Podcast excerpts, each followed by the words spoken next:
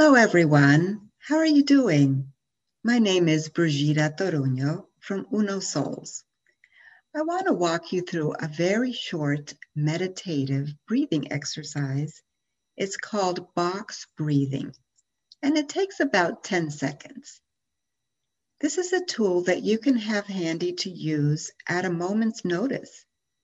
Maybe it's because you're feeling overwhelmed or maybe because you can't get to sleep at night, or because you're feeling too much stress.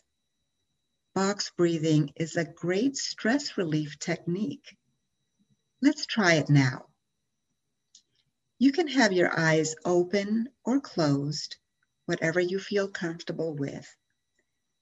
Picture a box in your mind's eye.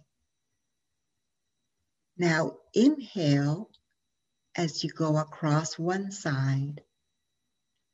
Exhale as you go across the next line of the box.